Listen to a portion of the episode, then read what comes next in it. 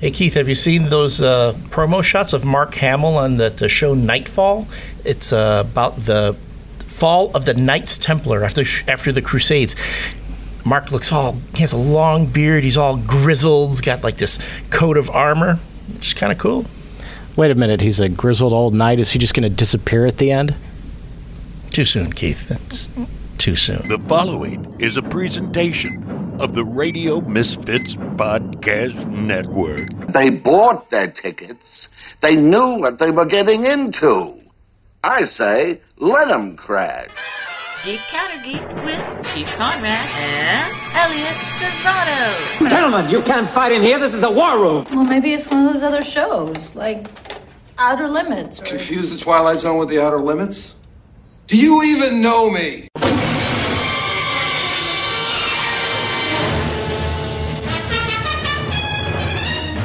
Geek Counter Geek number 132. I'm Keith Conrad, joined by uh, Elliot Serrano, as always. Wow, that odometer just keeps clicking, don't it? I, It did. how many miles have we? I had no idea that this that this Chevy could go this many miles Well, it's been in the shop a couple times. in the so, shop. Yeah, the struts kind of you know need some work. Got the, The- the brakes. The, the Fetzer valve, but it's all ball bearings these days. I know, and they're just falling out. So you can follow the show on uh, at Geek Counter Geek on Twitter, uh, Facebook.com slash Geek Counter Geek. I'm Keith R. Conrad. You're Elliot Serrano with pretty Two much L. two of every letter. You're, every. you're like the Noah of letters. You got, well, you got to save them vowels. You know, if you ever wonder how the the vowels make it to Jeopardy when you buy a vowel, you got to come to me. I, th- I think that's Wheel of Fortune where you buy vowels because Jeopardy is the one with the, right, the questions yeah. that are backwards. Pat Sajak and I have not been talking, so I'm no, just- he's he's got some I'm going he's got over- some hot takes. Yeah, I'm going that over to- Pat Sajak. yeah, Pat. Damn it. Who knew- who knew that uh, going into things that Pat Sajak Pat Sajak had had such hot takes. Well, remember when he had that talk show that everyone thought he was going to be the next big talk show host? Yeah, because he was always you know the friendly uh, friendly guy from Wheel of Fortune, and yeah, then And then, and then and then what happened? I mean, even even he even Arsenio outlasted him. Well at least he uh, he beat Chevy Chase. He's still got that going for him. No one wants to work with Chevy Chase, though. No one. Nobody wants to work with him. He's just an angry, bitter old man. I think the only people who would work with Chevy Chase are people who like working with angry, bitter old men. So I, I guess what right wing radio. I, I think that works. Yeah. so so I'll probably end up working with him at some point. See, I was trying to make this like like a, a, a Try, trying to be subtle, subtle about it. No, subtle. I just Like I just say it. This is like the subtweet of podcasting. You know, not coming out and saying it. yeah. But you know, I there are days when I just look at you and I shake my head and I just feel so bad for you, Keith. I really do. Yeah. and I see that hellscape that you live in. What did you do in a past life? I, I, I wonder that every day. It it must have been something. Like I, I'm I'm looking forward to the day when I, I actually find out what it is because it's got to be good. Oh, Keith, Keith is the is the classic when bad stuff happens to good people. It's just Or when, when bad stuff happens to mediocre people. maybe. I don't I don't I don't I don't, uh, I don't know that I'd go good. Let's. Uh, you're a decent person. You're Well, a decent. well, guy. thank you, Elliot. You're a decent guy. I That- think you're a decent guy. I'm the bad person. No. I mean, if anyone's gonna be bad, it's gonna be me. um, you know. So we we actually have a guest this week. We do. We do. It's uh, uh we. He's probably scared off by now. I know he's watching our banter and wondering what the hell's going on here. But um, uh, yeah, uh, today Geek Counter Geek has only our second guest, right? I think so. Yeah. I think John. I forgot that John Clark was on our show once when we were doing um, the, uh, the the recording at the. The, the gaming place, Uh, bonus round, bonus uh, Game round, Cafe. and he just came in and hung out with us, and I couldn't tell if I was on Geek Counter Geek or Caffeinated Comics. My my brain just kept switching between Mm-hmm. both shows, looking at you and him. And I mean, wait, wait, wait a minute, what, what? Okay, uh, but yes, today we have uh, Todd Allen, who is a writer, uh, columnist, and um, if you follow him on um, on social media, you'll hear him kind of. Uh, uh, talking about lots of different things, including the NBA. Now, I, I'm going to ask how someone who can write um, mystery novels, fiction, um, fantasy, also write about the San Antonio Spurs. Where, where does that come from? Well, when I was in grad school, I had the best college job ever. I talked my way into being a Knicks columnist and a Liberty columnist for one of the New York weeklies, a New York resident. I don't think they actually have weeklies in New York anymore, but at the time it was the third one behind The Voice and the Press. So you were dri- wait. Uh, the, uh, what what era of the Knicks were you writing about them? Just as Isiah turned up for the first time. Oh, well, that was a pretty good time to be writing about the Knicks then. Yeah, I uh, used to make Mack the Knife jokes about his smile. oh, you know, I, I, I, I don't want to get into things. So you know, you don't want to talk too much about people in sports because you never know where you're going to be working with them again. That's true. You know, That's true. So Oh, you mean Alex Quigley? yeah. Oh, wow. I know Alex. No, Alex is a good guy too. But although, man, talk about bad things happening to good people. Yeah, I mean, he's the poster child for that. Yeah, I mean, I'm telling you, Alex, poor Alex. Alex, if you're listening to this, buddy, I, f- I feel Alex is behind is featured. For those who don't know, Alex is featured in one of the most popular YouTube videos having to do with sports hosts getting fired and learning about it on the air.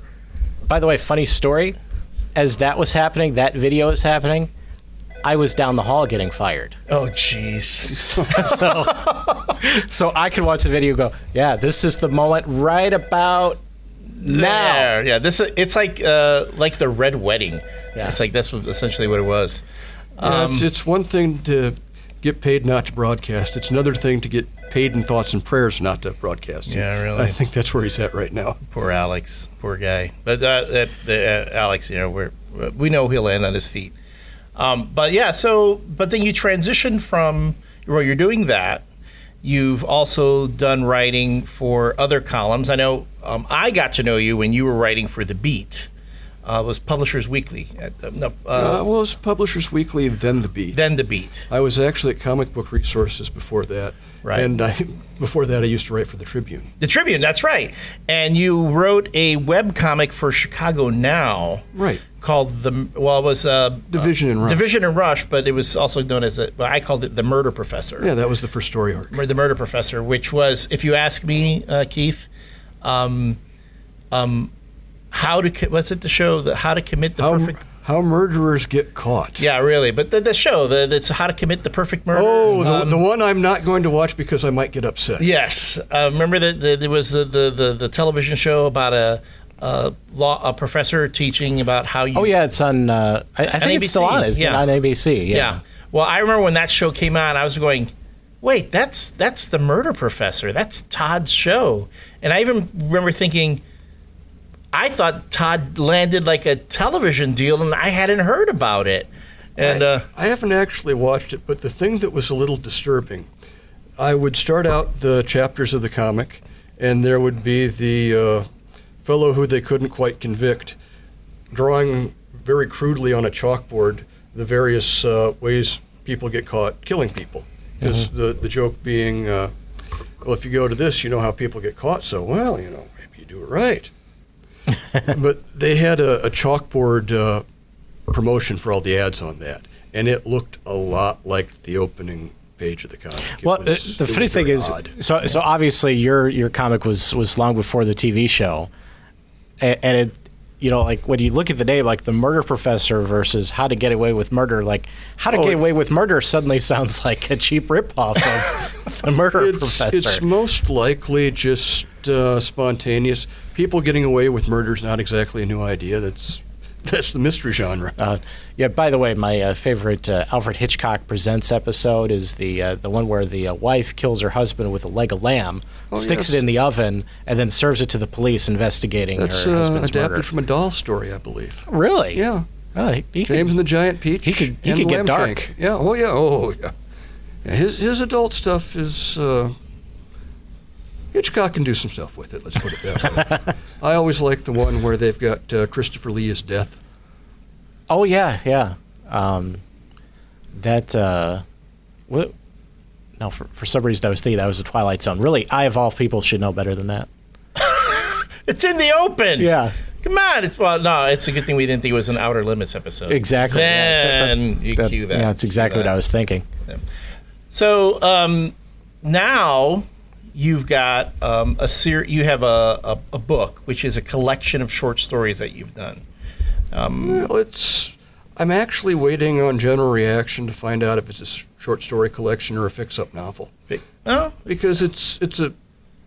They're self-contained units, but it's a serialized larger story. true, true, and it's called the the Children of Loki, right? Correct. And um, if for those who are fans of, like, say, the Dresden Files, um, you want like it's um, mystery within a fantasy realm. You know, um, uh, this is something that will appeal to you. And I've read um, most all the stories in the series, and um, th- there are a couple of couple of them that, it, well, let's just say if you know Todd, kind of like I do, uh, you you really get that humor. His humor is like really, really dry, very dry, like a brut, like a champagne brut. So if you're into that, you know, And I am. you are. Yeah. Um, but I'm just curious uh, as far as when you put these stories together and you're um, like going with the through line of them, what really inspired the, the, the arc of the story?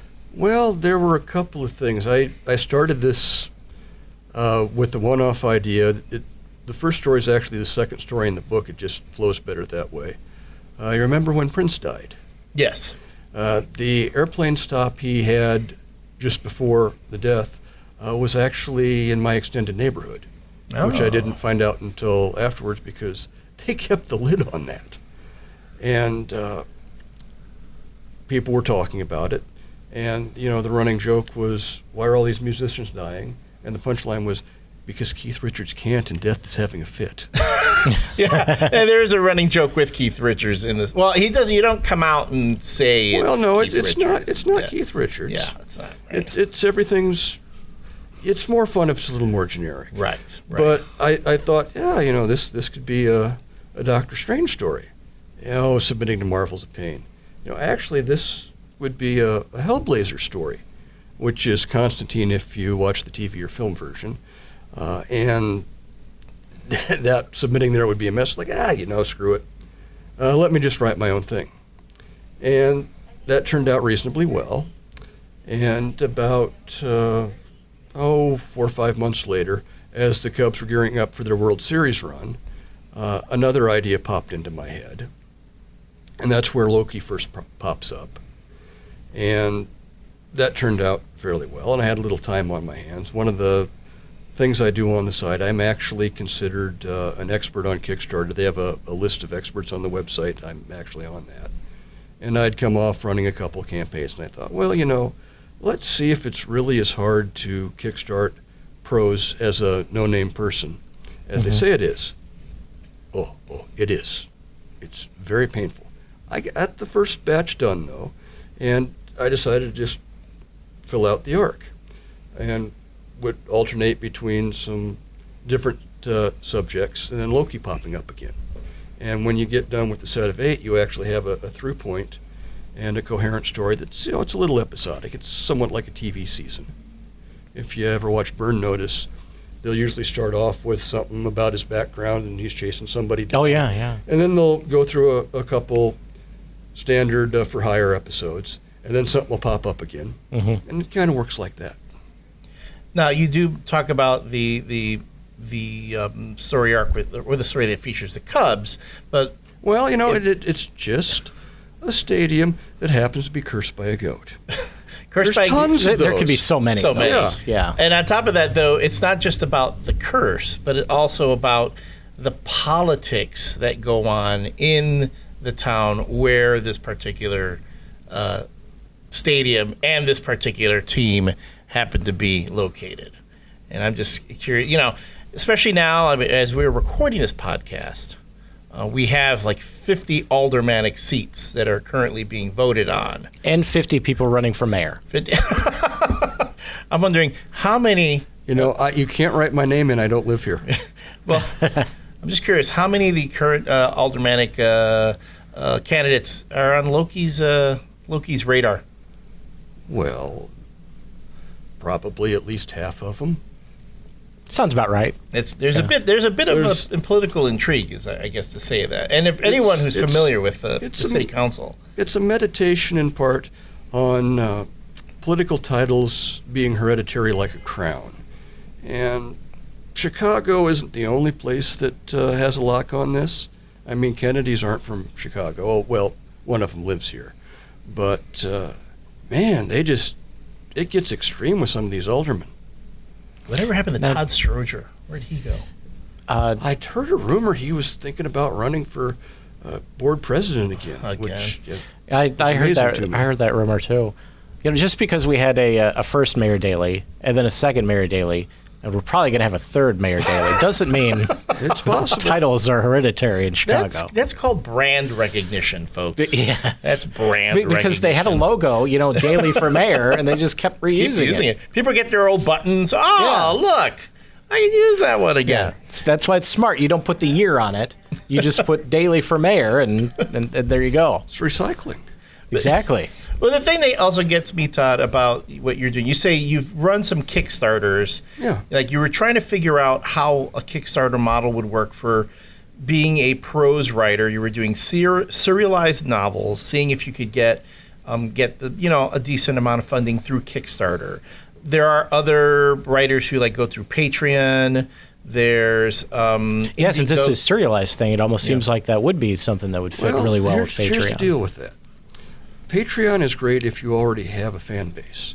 They Ah, have that's true. very minimal discovery. Uh, you could probably get away with saying they have no discovery for all practical purposes on Mm-hmm. that site. Uh, one of the things about Kickstarter is if you get a little bit of momentum, and Kickstarter is very much a success reward success platform, but it's easier to get exposure to new people. So, what you end up doing is trying to make a run where you show up on the uh, index page for the various categories. And then also, uh, if you can get on the almost funded page, yeah, that's the best thing in the world for a Kickstarter because a lot of people will go through and they'll go for the almost funded page. It's like, oh, who can I help get over the hump? Mhm. And likewise, one of the reasons you have a lot of the action the last week of the campaign is people will go to the category pages and browse and let's, let's see what's almost done. Is this something that's already funded? Okay, then I can just buy this. Is this something that's close? Well, maybe I can help them out. And there is a, a fair amount of people wanting to help out an artist on Kickstarter. You really can't underplay that. You did have a successful Kickstarter too with um, your other book, The Economics of Digital, Digital Comics, Comics. right? Oh yeah, no, that one was very easy. See, in the comics world, I do have some name recognition, and it was very easy to do promotions for that. I, uh, I think my biggest link in terms of pledges came in from IO9, uh, back when they did a little wow. more uh, comics stuff. They used actually they used to do quite a bit of Kickstarter links mm, three four years ago, and then shortly after I did the book, they cut back on that a lot. Uh, and that's one of those things where you just get overwhelmed by the submissions. And uh, it's like when people really first started independent publishing, a lot of the newspapers would not cover it specifically because they'd get some knucklehead uh, just yelling at him because they wouldn't run a review of his book. And I've heard actual stories about that, literally yelling, which, you know, it just ruins it for everybody else. Yeah. So it, I know, like there are times you've. Uh, I, I'm very fortunate because um, Todd will often walk me through the strategy that he's following for a particular project he's working on, and it's like very because I've actually myself thought about doing my own like self-publishing and stuff like that. There are a lot of comic book artists who want to do that sort of thing. They want to. Well, it's a, a very viable method for comics. The the difference between comics and prose, uh, the prose fiction section in uh, Kickstarter, people don't really browse it a lot. It's not broken up into genres. Comics, people don't browse comics for genres so much. They just let's go see if there's some comics I want. And literally, it's a shopping platform. There are people who strictly go to Kickstarter and look for comics. So it's actually a really good option. If you've got a little bit of a following already, so you can get the social media going. Uh, you know, the biggest problem to hit Kickstarter is the uh, Facebook throttling of posts. Mm-hmm. Uh, nobody can really uh, concretely prove this, but if you do a little bit, uh, it's pretty obvious to you that you don't get your posts seen as much when you're running a Kickstarter as you used to five years ago. Uh, it's Yeah. part of this uh, formula you for pay what for it. show. Oh, this specifically, that's why they don't show it. They would much prefer that uh, you give them some money if you're advertising something that uh, makes money. And that's why they want to shunt authors into uh, author pages, which are business pages, rather than just going through your own profile. As someone There- who's there's money behind it. I was going to say, as someone who is trying really hard to promote a podcast on Facebook, it's, it's kind of frustrating to see how certain things just don't get seen. Because Yeah. we're putting gold on that page, my I, friend. I know it's we're amazing. putting gold. Yeah. We got the memes, we got the jokes. We're making with the gold. So if, if you want the jokes, especially if I, I have a political podcaster next to me, uh, should I tell them what happened to me the last week of the fiction Kickstarter? Oh, please. So the way Kickstarters usually work is you get about half your money the uh, first week, you get about half your money the middle week, and anything in the middle is gravy. Now, if you hit your funding level uh, just before the end, that's when you usually start actually making some money uh, because they send out at 48 hours to deadline emails for anybody who's saved your account. Uh, you get a little email that says, "Oh yes, if you wanted this, it expires in 48 hours," and it's a combination of that being the first burst and then you showing up at the top of the chronological view of things that are about to end. So 48 hours hits, like, okay, I was real close to the goal. And I mean, this was pulling teeth, and I wasn't asking for a lot of money because, again, I don't have a profile as a, a writer like I do if I'm talking about the business side of comics. So, yeah, sure enough, some pledges start trickling in, and I hit my goal, and I think, yeah, going to make some money. This is a good thing. And I, I get a trickle that evening, and it stops dead. And I don't have a single other pledge until a couple of uh, my friends that were straggling come in the final morning. And I'm, you know, talking to some other people who run Kickstarters. Have you ever heard of this before? No, man, that's crazy. What's going on? And then finally it hit me what had really happened.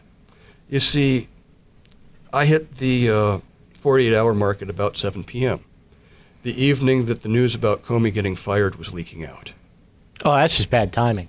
Yeah, and, and when I looked at it, uh, the majority of the pledges I'd got that evening, you know, the first couple were the U.S., but it was Canada, Singapore, uh, I think it was the Netherlands. They were all foreign overseas, people who didn't care that Comey got fired.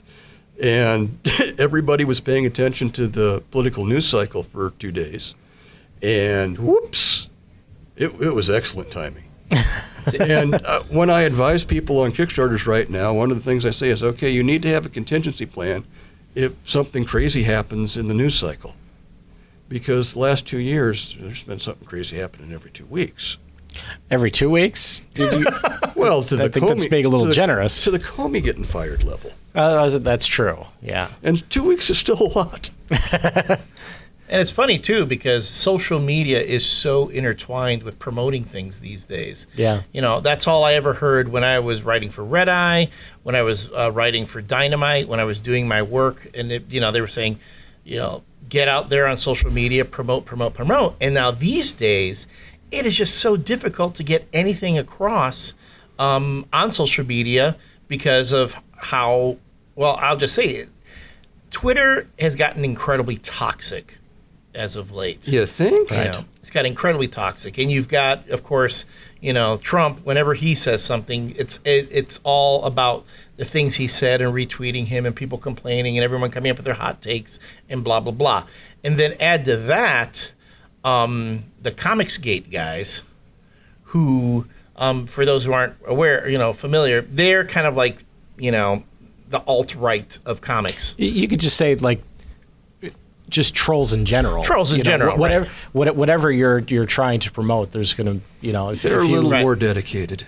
uh, But- that's true. But it's really it's troll marketing, and the, the the the part that kind of frustrates me is that it works. The troll marketing works. You uh, you have these guys going out there saying things that annoy and infuriate people, and they've got the folks who they're antagonizing, just repeating, retweeting, and doing all that. Like there's so much stuff about the Comicsgate movement that I wouldn't have even known if it weren't for the uh, relatively decent people that I follow on Twitter, constantly re- retweeting them and talking about them. Which is like, okay, you're pretty much feeding into that. Now, don't get me wrong. I understand, like, if you're be if these folks are harassing you, threatening you, that's one thing. But just about the trolling, and then on top of that, get getting them traffic so that books get promoted. And uh, some of these guys have had kicks tremendously successful Kickstarter campaigns. Oh, yeah. How many hundred thousand did Van Sciver have? Yeah. It was immense. He, he made like a, yeah about five hundred thousand, right? Yeah. I mean, he made so much money that he hasn't he hasn't even felt the need to work on the book. You figure if you're printing, you're going to spend half of that. But, you know, that's still a good year's income for most people. Yeah.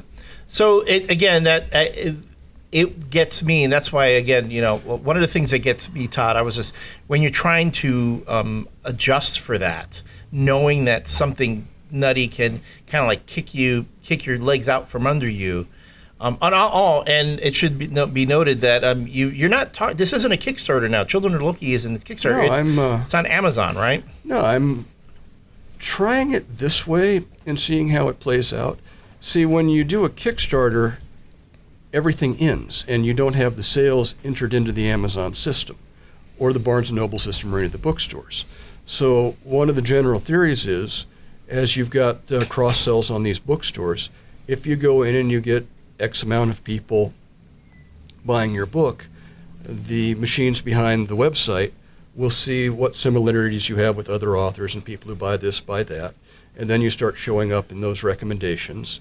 And in theory, it's a virtuous cycle, but you have to get the people into the system 1st And if you're selling them directly on Kickstarter, you're not putting them into that system. So I'm trying it this way. Um, one of the questions I have is uh, whether I'm going to continue doing, you know, the short story serials, and you know that's something that I could theoretically move over to Patreon first. Uh, I'd want to have a, a larger mailing list before I attempted anything like that. Uh, I could do it on Kickstarter's uh, version of Patreon Drip. God, they need to change that name. Kickstarter, if you're listening, rebrand. Uh, but if they'd ever open that thing up uh, wide, you know, that would be an option too. Actually, if they would have had that for an option when I started this, that's probably what I would have opted for.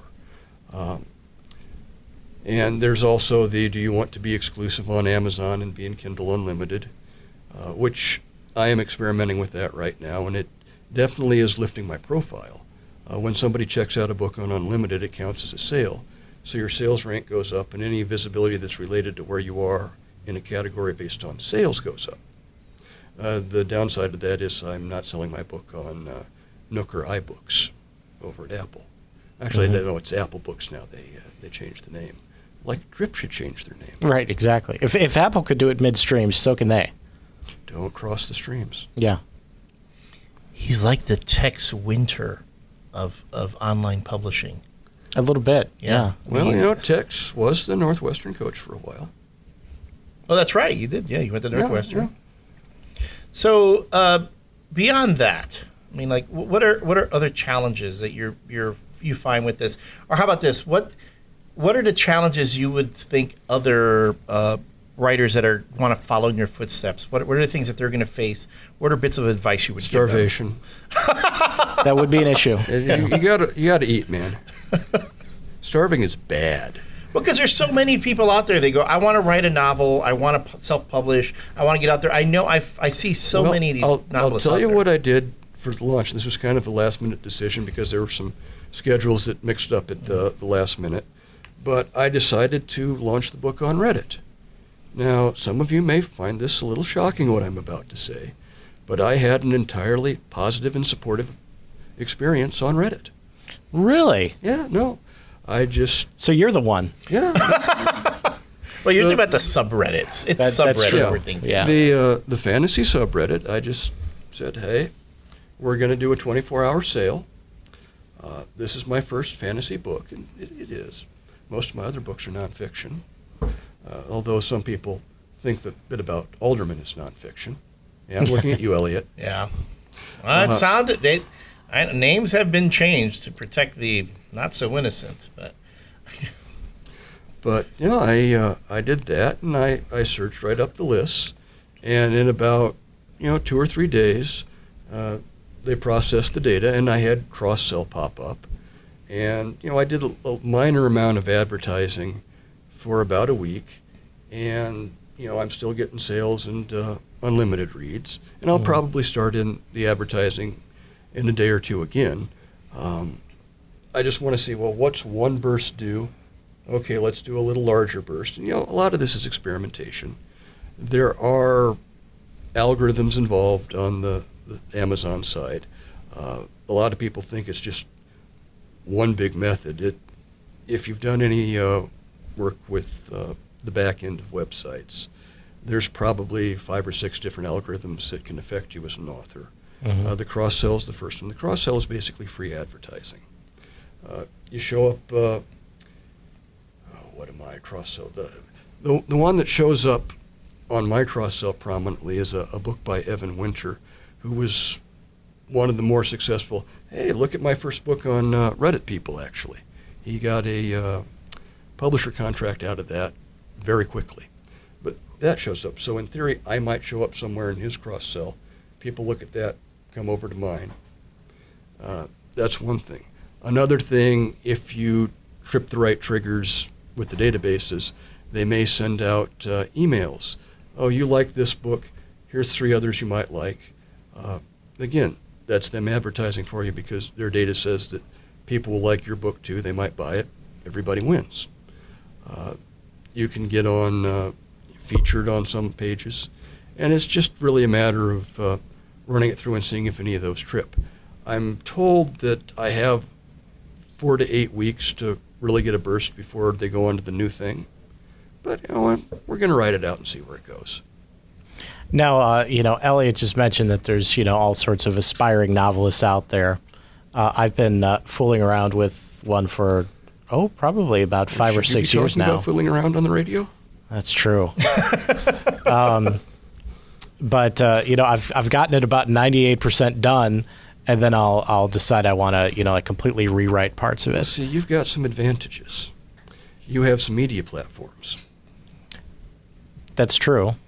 which gives you a, a way to promote it. Mhm. You know, the best thing you can do. But but I think my problem is actually like getting over the hump of getting it finished. So See, first you're fooling around. Now we're talking about humps. I- You're gonna I get yourself yeah. in trouble, man. this yeah this Think could be a the- problem. Think of the children. well, you know, the, finishing it. Are you, are you being a perfectionist about it? That would be the first question. Probably to a certain extent, yeah. Yeah. One of the great lessons I learned, I was putting up uh, a website for a uh, large medical association that would be, oh no, they're over there now. But we're a couple blocks away. And the, the lesson of that was there comes a point in time where it's not worth it fiddling around for the last 3% of perfection because you're just going to be spinning your wheels for six months and it's probably not really going to change that much. hmm And there comes a point when you just have to release it into the wild and see what happens. Because how you interpret it while you're writing isn't necessarily going to be how people interpret it when they're reading it. Yeah. And what you like about it, they might like something different. And if they like it, then it's okay.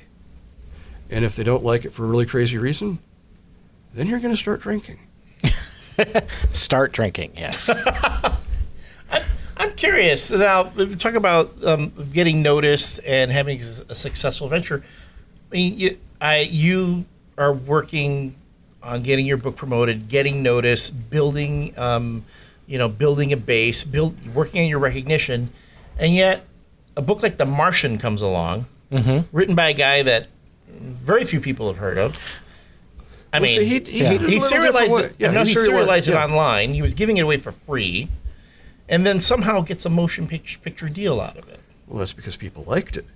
When you get uh, people liking it and recommending to your friends, that's, uh, I'll use the old world term for it. That's word of mouth marketing, Mhm. which people call viral now because it's uh, frequently done on Twitter. But when you get people talking, uh, we're getting to be in a world where you can go up to an agent and say, okay, yeah, it's on the web, but we've had 500,000 people read it, a million people read it, whatever, and that's a number that actually means something. Right. Uh, and it's easier to get very large numbers having something free online than it is people actually buying a book. Now, he's done okay with the book numbers once it was collected. Uh, if I remember correctly, he actually started selling the serialized chapters on Amazon, Mm-hmm. uh, maybe some other platforms, but definitely Amazon, because there were a number of people who wanted to read it on their phone or on their tablet and didn't like the formatting Yeah. of the website when it went. And uh, yeah, I mean, to to the word of mouth point, he signed uh, the book deal the day after the movie deal. well, that does help. Yeah. The, uh, so he probably doesn't have to work again for the rest of his yeah, life. there, there's a, a thread going around with some of the authors. Uh, some of the established guys are starting to sell their audiobook rights before they sell the book to the publisher so they can keep all the audio money. oh yeah. And that seems to be a growing concern right now. I It- haven't- it- yeah, people have actually told me now. This is putting the cart, you know, way Oh, ahead of the horse yeah. since I haven't even you know finished the first one yet.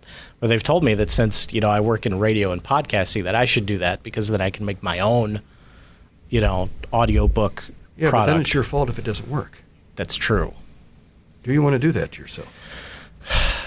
Well, I've already started drinking, so I'll tell you who's really good at uh, narrating audiobooks that you wouldn't necessarily think of.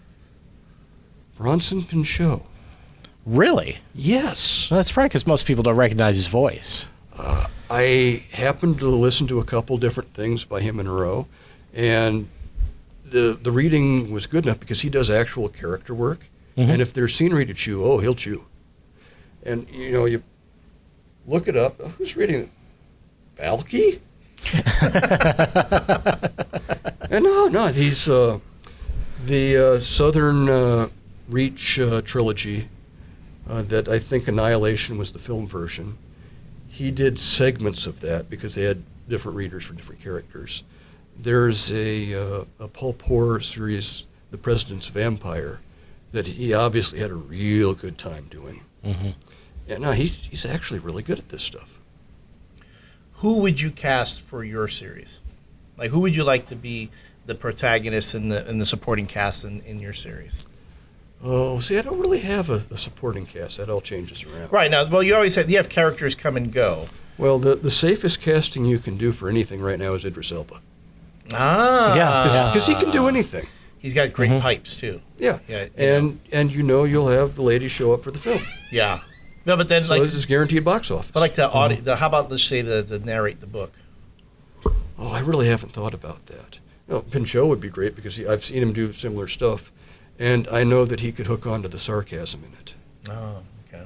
The thing with something like this is uh, you have to have somebody who's agile with uh, sarcasm. There was, uh, you ever read Lawrence Block? It's been a while, but yeah, it's been a I, while. I love his Evan Tanner stuff from the 60s, The Spy Who Didn't Sleep. yeah. and they had a a recording of it that I got out of the Chicago Public Library uh, in the 90s. So this was an 80s or 90s cassette recording. This is pre-CD. A fellow named I think Nick Charles, who'd been a Broadway guy, and the one line that he just absolutely nailed that made the book. Uh, the spy's been assigned to track down some old Nazis and find out where their gold is. Mm-hmm. And in the course of this, he's having an affair uh, with the old Nazi's daughter. And there's this internal monologue where he keeps saying to himself, She's a Nazi! in the throes of passion, because he's trying not to fall in love. And the, the way that guy would nail the She's a Nazi was just utterly hysterical. And it's just yell that out in the middle of, you know, pat, mi- middle of sex. I yeah, that that would be a new one. Um, you know, It was, well, it was internal monologue, but oh, it was hysterical. But you, you could try, could it go any worse for you? no, actually, now that I think about it, not really. Probably not. Probably not. It was, it's an icebreaker. yeah, oh, yeah, yeah. I, uh, it would be. So, so what's your what's your advice for anybody who um, you know is looking to get into um, either you know writing or drawing or both you know, in- Well, in the- the, the comics world. There's basically two things. If if you want to do it, you need to just start doing it. Uh, I'm a little weird because since I've you know have a sideline career in journalism, I don't like doing things if I'm not paid first. Yeah, that's that's been my problem too. Yeah, and that's that's why I did the uh, the bulk of this on a Kickstarter because the Kickstarter becomes my advance. But I had to have the first two stories there as samples, so you at least have to work up a sample and put it somewhere. It can be online. Uh, online prose is not as prevalent as online comics. If you want to do comics, just get a website, put it up. Uh, promoting it is wacky in webcomics. Uh, a lot of people sort of uh, coalesce around various tribes there and they, they circulate. Uh, it's not as easy as just tweeting about it, but just put something up and give people a chance to discover it. Now, if you want to start thinking about uh, things tactically in terms of making a living out of it, the best thing you can probably do, and I haven't done this and I'm an idiot for it, uh, is you need to start building up a mailing list, email. Snail mail's okay, but email. Uh, the trouble with Facebook and Twitter, uh, as we were talking about earlier, is you don't always get seen. There are filters. Uh, you have to stand out among the, uh, the hubbub of the day, shall we say? Yeah, Michael Cohen maybe testifying that day or something. And then there'll be 25 Cohen tweets, and then you talking about somebody else. And if people are interested in Cohen, you're just going to go in one ear out the other, no click. Uh, do not collect $200, and you're not even coming near to pass and go. And, you know, honestly, there's always a possibility we could have legislation on Twitter and Facebook before this is all over.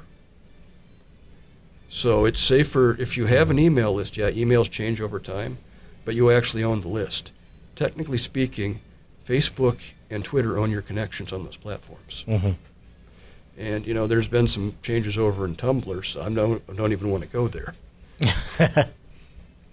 What about um, to take advantage of, like, let's say, the political um, atmosphere? You know, you have web comics out there now that Oh, deal yeah. with that. I mean, I don't. You have Mike Norton. He has Little Donnie, which is it's just hilarious. Well, he's got a name for himself off yeah, that. but he's one. got he, yeah, and he although he he won before for Battle, Battle Pug, Pug, yeah.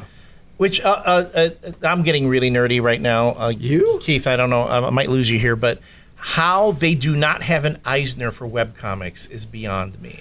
Well, they have a digital comics Eisner. And sometimes webcomics win it. Sometimes it's uh, digital download originals.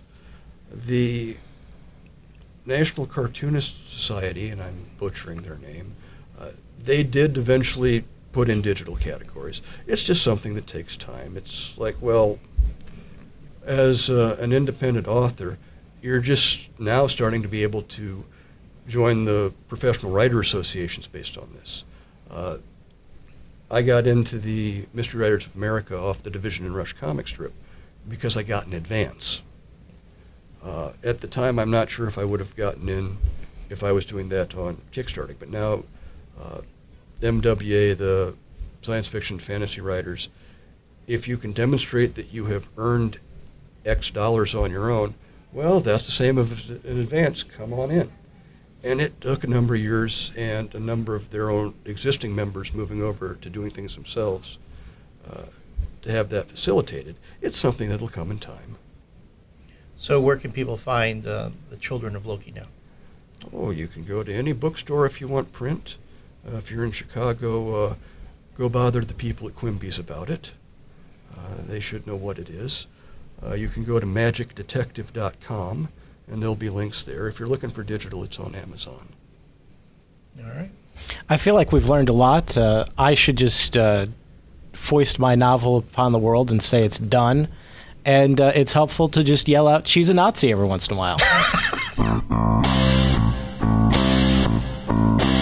The proceeding was a presentation of the Radio Misfits Podcast Network. Find our other great shows on iTunes, Stitcher Radio, and at RadioMisfits.com.